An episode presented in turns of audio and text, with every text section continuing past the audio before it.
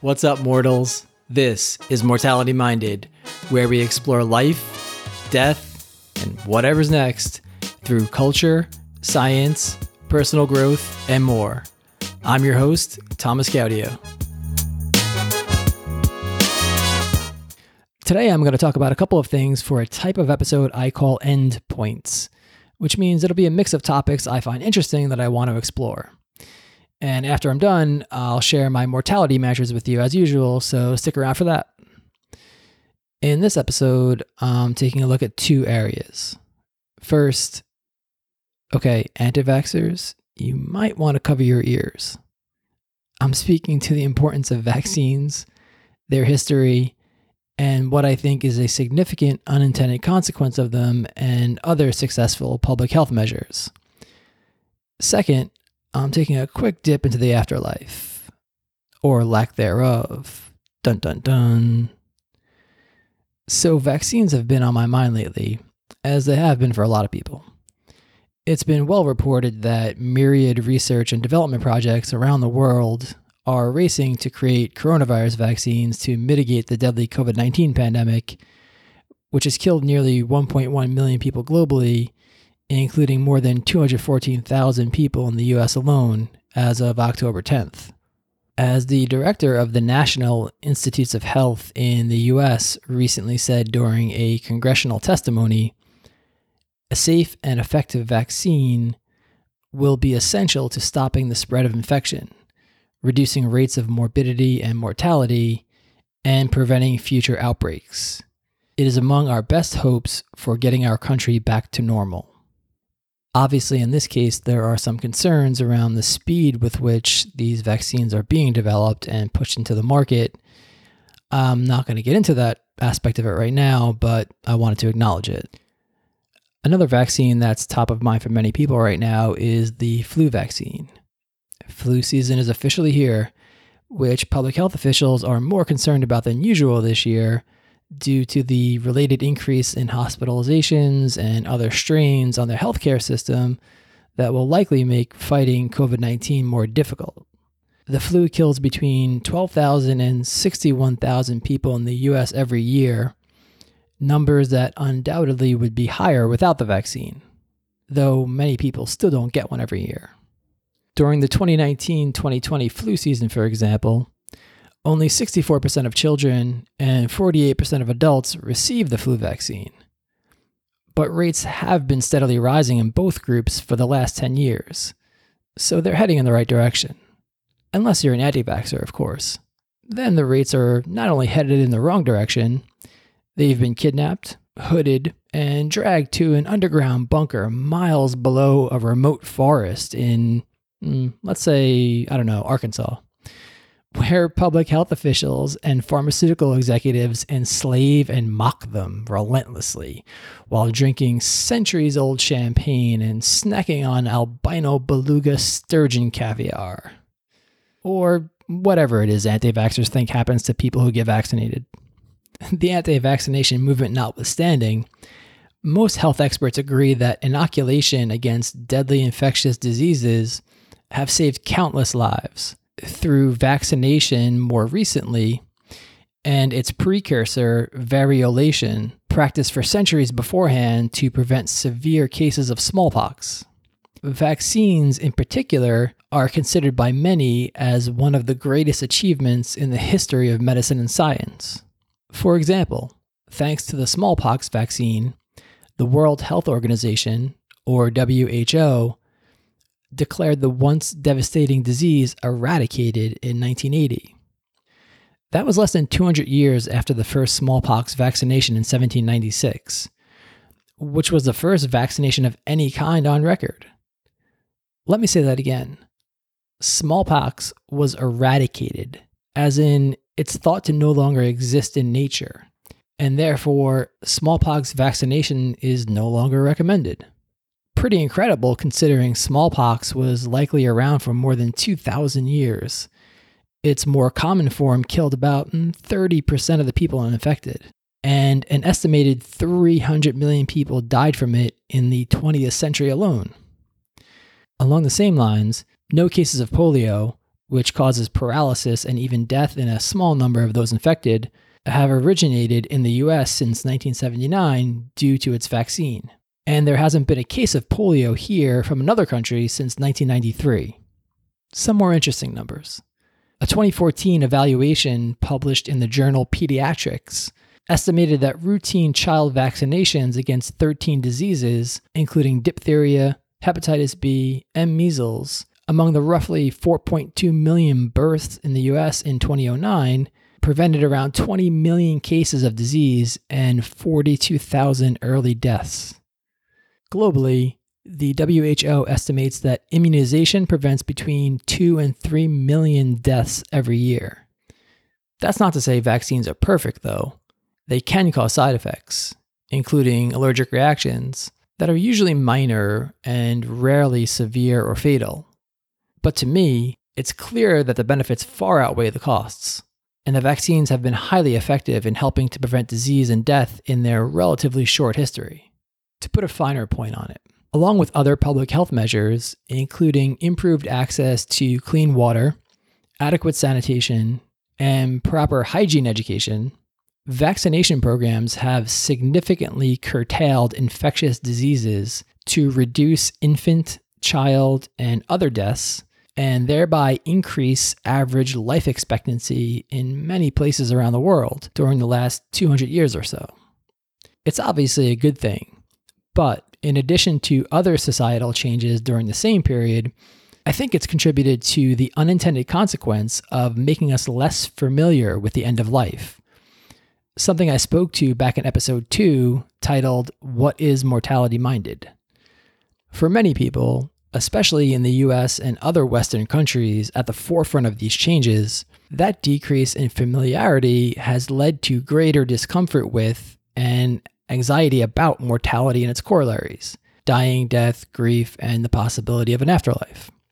With that increase in discomfort and anxiety around the subject comes a reluctance or even refusal sometimes to learn and talk about it, which is where we are right now generally in society though these attitudes have been slowly changing in the last few decades, as I mentioned back in that What is Mortality Minded episode. Understanding the history of vaccines and other long term, widespread changes and their effects on the present day can help us to better understand ourselves and the societies in which we live, and to appreciate these important ideas and mechanisms. Especially since I think many of us take them for granted most of the time, myself included, because they're largely invisible as they operate in the background of our day to day lives. Now, don't get me wrong. I think our general discomfort with and anxiety about death is a relatively small price to pay for millions of people not dying of painful and debilitating diseases every year, along with the benefits of other changes that have largely removed dying and death from our everyday lives. But I am clearly a fan of having a stronger connection with the end of life and all its implications, since I think there are many benefits to doing so, including, and perhaps most importantly, that embracing our mortality can help us to lead fuller and more meaningful lives. Pulling back the curtain on things like public health measures that may be unintentionally affecting our mortality awareness is one way of strengthening that connection. At least, I think it is. I don't know for sure. Uh, um, that's why I'm doing this research and learning and having this conversation with you right now because I think it's interesting and important. And I think there is a correlation there. But is it scientifically proven? No, not as far as I know. So if you agree with me, let me know. If you think I'm full of shit, let me know. Let's talk about it. Okay, now on to the possibility of an afterlife. I want to start by revisiting something discussed in the last episode during my interview with artist Jack Ruiz. Jack's view is that if God does exist, it, and I'm using the pronoun it intentionally because I don't know if there is a God, what gender it would be. It doesn't make sense that it would even have a gender. And if it had gender or genders, it probably would have all the genders, right? So I think it makes the most sense. So Jack's view is that it is essentially the total if it exists, it is essentially the totality of the universe. The universe is God, God is the universe. And since we're a part of the universe, we're a part of God. We all make up God. Whatever God is, we're a part of it. Everything is God. God is everything. If God exists, or this greater supernatural force, being, existence, entity, whatever it is. Um, later in the conversation, we also talked about the possibility that if we do exist in some form after we die, maybe we then gain the ability to move freely through space, as in other solar systems and galaxies. That last part was in response to something I said about why, if there is something after death, you know, whatever remains of us doesn't reach back and communicate clearly with us, with everyone all the time, or at least sometimes. I think it would be pretty inconsiderate and selfish of our possibly incorporeal ancestors to not come back and let us know they actually do exist and there is something waiting for us after we die, if you ask me. I mean, that's just that's just wrong. I know some people think they do exist and communicate with us, and I'm not saying it definitely doesn't happen, objectively speaking. I'm just saying I personally don't believe it does. And relatedly, on that point, if it does happen, okay, let's say it does happen and these people are telling the truth, why the hell is it so mysterious and selective? Why wouldn't everyone just know this immediately upon birth that it's obvious that there's this clear reality after death and that there's a, you know, free flowing communication like we, between that world and this world, that eh, reality and this reality, why not just be open about it and let everyone in on the fun, right? So I I, I don't understand the selectiveness of it. If there if it is a reality, right? So there's I think there's a, a flaw in the logic there of it. So anyway, Jack said maybe our whatever entities, our essences, souls, consciousnesses, consciousnesses, consciousnesses are too busy exploring the universe to care about communicating with a bunch of mostly hairless apes. He didn't say mostly hairless apes. That's me editorializing. But I thought he had a good argument. And I added that maybe they're also traveling back and forth in time to the degree that time exists as it does for us to these potential non biological entities. I know if I still exist somehow after I die and could f- freely travel through space time, yeah, I for damn sure would not stick around Earth. Not for too long, anyway. Maybe I'd spend a few days perusing around the bottom of an ocean, the top of a mountain, inside a volcano, or down in Earth's core to see if it has a gooey chocolate center. Or maybe I travel back to the time of dinosaurs to get a front row seat of a pack of velociraptors ripping other dinosaurs to shreds, assuming Jurassic Park wasn't lying to us. Maybe I travel forward in time to when our sun explodes and obliterates Earth and everything else in our solar system. Fun times. But then I definitely skedaddle and explore the universe, or universes, if string theory is correct. I take my time hopping from planet to planet and star to star. But eventually, I'd have to go check out some black holes because I am enamored with them, if that's not too strong a word to use for whatever it is that black holes are. They are astounding to me that these exist and how they warp gravity and space time and light and just absorb everything in its path and we don't know what happens inside them or if they are actually somehow the creation of new universes themselves. I mean, I read about a hypothesis. These are all just ideas because this is un, all this stuff is unprovable at, at this point. You know that that black holes might be actually universes themselves, or might be the gateways to new other universes if there are multiple universes, as string theory implies. So, for example, we this universe that we're in could actually be inside a black hole yeah, so clearly, if I could travel through space time freely, if that was a possibility, I would be off exploring for, I guess, eternity because time doesn't exist. Get into all these philosophical questions and practical questions about, you know, how, how all this stuff would actually work. But that's kind of the fun of it for me. But I also brought up the possibility that nothing exists after death. Um, if I had to characterize my beliefs, I would say that I am an agnostic. Uh, I believe that we really don't know and can't know the truth, and that there's a possibility that there's something, and there's a possibility there's nothing. I'm probably more of an atheist leaning agnostic since I started out Catholic, went over to atheism, and then kind of settled in the middle to, for lack of a better term, not really the middle, but well, the middle in terms of believing something definitively exists or definitively does not exist. Um, I think that the certainty is what I have an issue with. I'm not sure how you can be certain about either perspective. I don't know how people, I mean, I could see how people get, get to that conclusion, but it just seems like uh, in the absence of, of good information, people want, crave certainty, right? So they choose, they, they feel compelled to choose something. But to me, there's just not enough information to make a rational decision about it. So people of faith, and you could say there's all different faiths, right? There's, if you kind of wanted to group Judaism, Christianity, and Islam together because they're all monotheistic religions. They're actually all Abrahamic. They originated with this character of Abraham who declared his allegiance to one God during a time of widespread polytheism. They have prophets and other people and core tenets in common. Uh, there's a lot of similarities. There's a lot of overlap there.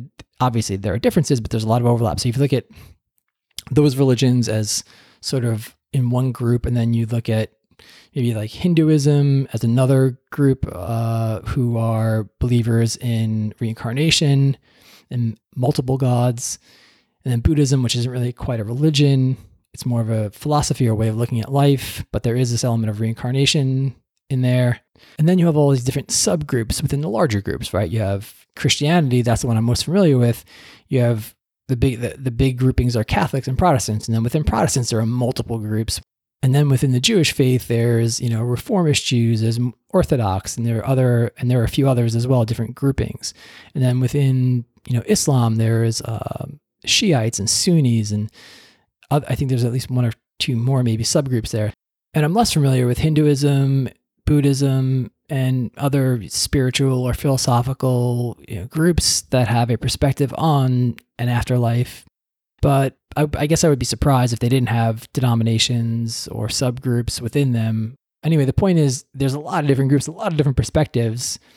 And clearly, there's no scientific evidence, right, supporting any of their views of a god or gods or an eternal essence or an afterlife.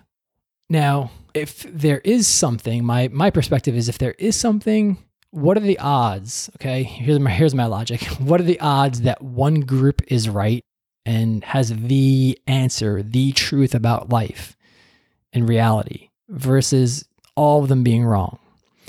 I think the odds are much higher for the latter that that all these groups don't have the answer. And okay, let's stick with the fact that or let's stick with the idea that there is something. I think whatever that something is, these different groups over time you know, throughout history have gotten glimpses. Like maybe we've gotten glimpses of what that thing is, and then it's kind of filtered through different perspectives, different cultures, different people, and it's interpreted differently. So that what we're getting is just like a little crack in the door, a little glimpse of light.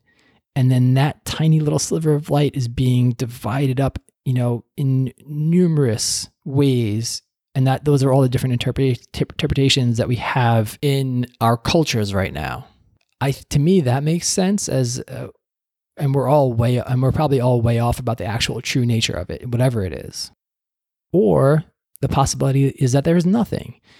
And I have my reasons for being more atheist leaning, uh, but I but it, it's not I would say very a very strong leaning. It's just kind of a feeling I have, which is a, a, what a lot of faith is based on, just feeling, right?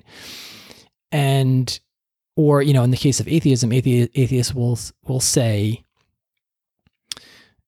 there is no evidence of God or gods or life after death, therefore it doesn't exist.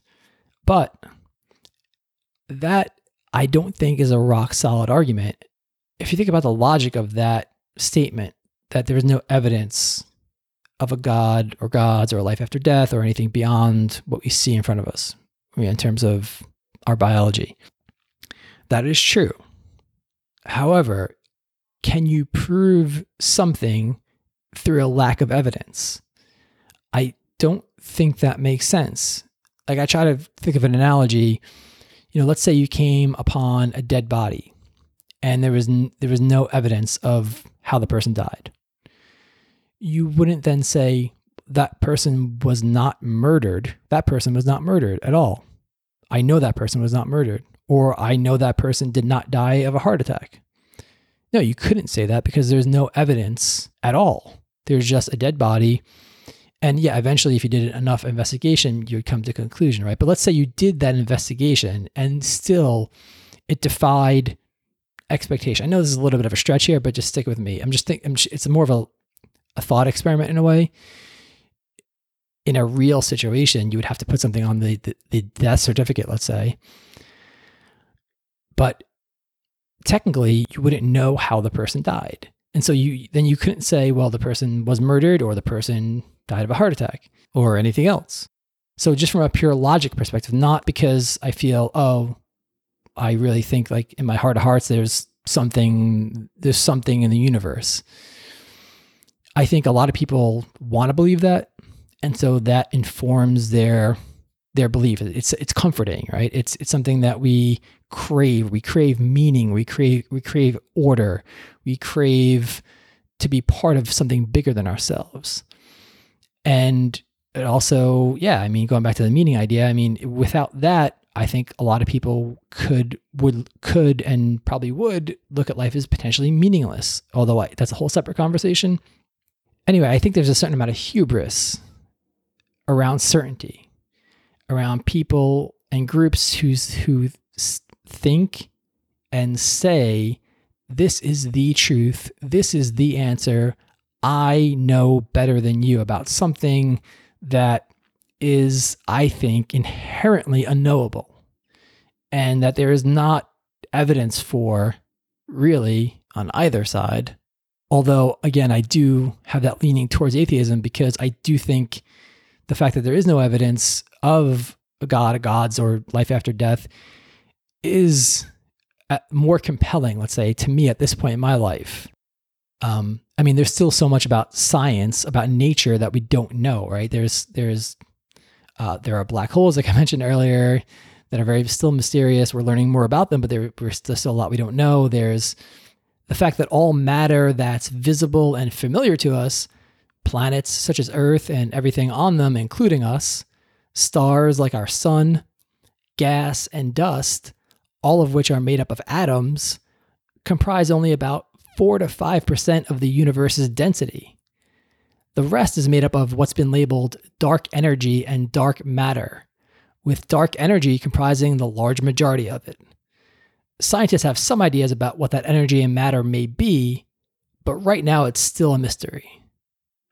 Uh, and then there's the idea of subatomic particles and quantum theory and what that is and how that works, and string theory and the fact that string theory is in, uh, another mind blowing area of science um, that speaks to the idea that there are 11 dimensions of reality, 10 of which are physical, the 11th is time, and that the uh, dimensions, essentially, I guess four through 10, are subatomic and even smaller than subatomic because I think they're thought to be subquantum, which are the smallest particles we have evidence of right now. And those extra dimensions are folded in on themselves, sort of nested within reality. And yeah, it sounds like science fiction, but these, these are actual real theories that theoretical physicists and other scientists are studying and researching and and have advanced to the point where there this is something that's discussed as a possibility because we don't know the underlying we're still looking for the underlying baseline foundational elements of nature and how that how nature manifests not to mention that we still don't know what consciousness is or why or how it arises so there is plenty that science cannot explain at this point so maybe one day science will be able to explain if there is something larger than us, if we if there is something after death. But right now, obviously that that has not happened. And I'm a huge proponent of science. Uh, to me, it's it's one of mankind's greatest achievements. And I love reading about it, I love learning about it. Oh, and there's one more thing I wanted to talk about. I, I almost think it's irrelevant what our beliefs are, right? About the afterlife or lack thereof, right? Because whatever the answer is, to me, is an, would be an objective reality. So, in other words, if I'm atheist and I'm wrong, then after I die, I get to experience the afterlife, right? I would assume if it's an objective reality. And the opposite would be true too. If I am a huge, you know, believer in X, Y, or Z regarding God, afterlife, gods, etc., and there's nothing, then I'd be wrong, but at least I won't experience the shame of being wrong because I won't exist anymore. Poof, gone. Just like what happens when I get my hands on those chicken and guac fajitas I love at this Mexican spot near my apartment. And that's a conversation we had last week as well. Not about the chicken and guac fajitas, but what is nothing? And how do you you, you can't experience nothing. You can't even perceive nothing because we it's the antithesis of what we are and how we exist. That's a whole different a whole separate conversation. I also find equally fascinating. And then you know people who also believe in something will say well how can something come from nothing? And uh, yeah you, we can't imagine that but just because we can't imagine it or understand it necessarily doesn't mean it's not true first of all. Second of all the opposite of that idea or the other perspective is that there always was something and that something comes from something. Okay that makes sense. Like we all can trace you know our, our lineage back for example i came from my parents my parents came from their parents and so on and so on. And we all see in nature every day in reality how one thing comes from something else but eventually if you get back to the origin, if you keep going backwards in time, people who argue against there being nothing will say, well, there is always something. But what does that mean? That's to me, that's equally bizarre. To wrap your mind around the idea of eternity, what does that mean for there always to have been something? Well, where did that something come from? Well, it didn't come from anywhere, it just always was. But what does that mean? Right. So yeah, I think that's this is these are all philosophical hamster wheels in a way because there's really no answer. But man, I love talking about it. I love thinking about it. I love talking about it. And real quick, here's another post life concept that I chew on from time to time. Life is subjective, right? The way we experience life is subjective based on our biology, based on our experiences in life. Well, what if if if there is an afterlife, what if that is subjective as well? I mean, I think a lot of times we think of an afterlife, if there is one, as being the subjective reality, whatever that is. But what if it's subjective? And what if it's based on how you think about it and how you, how strongly you connect with that idea? And that's what you actually experience after you die. So that if you believe in heaven and hell and you were good, you go to heaven. If you were bad, you go to hell. If you believe in reincarnation, you come back as a dolphin or a, a you know, bacteria, whatever you want to come back as. Or if you are an atheist, you just, you know, die and think yourself out of existence. I don't know. I think it's that's kind of an out there idea, but I think it's fun. I think it's interesting to think about. So what about you? Do you also enjoy on some level, you know, thinking and talking about this stuff? Does it resonate with you? Do you agree with me? Disagree? Do you think I'm crazy? Do you think I'm on point? Um, let me know. I would love to hear from you because I think th- these are conversations that are, even though there's no clear answer, I think sometimes those are the best conversations to have because life isn't neat. Life isn't wrapped up in a little bow uh, every day, no matter how much we try to do that. And we tell stories, and stories are great. I love stories, but stories are packages, right? They're narratives and they try to make order out of chaos. I'm not saying life is inherently chaotic because I don't necessarily know. It kind of goes back to my idea of, you know, whether there's something or nothing. Is there order? Is it chaos?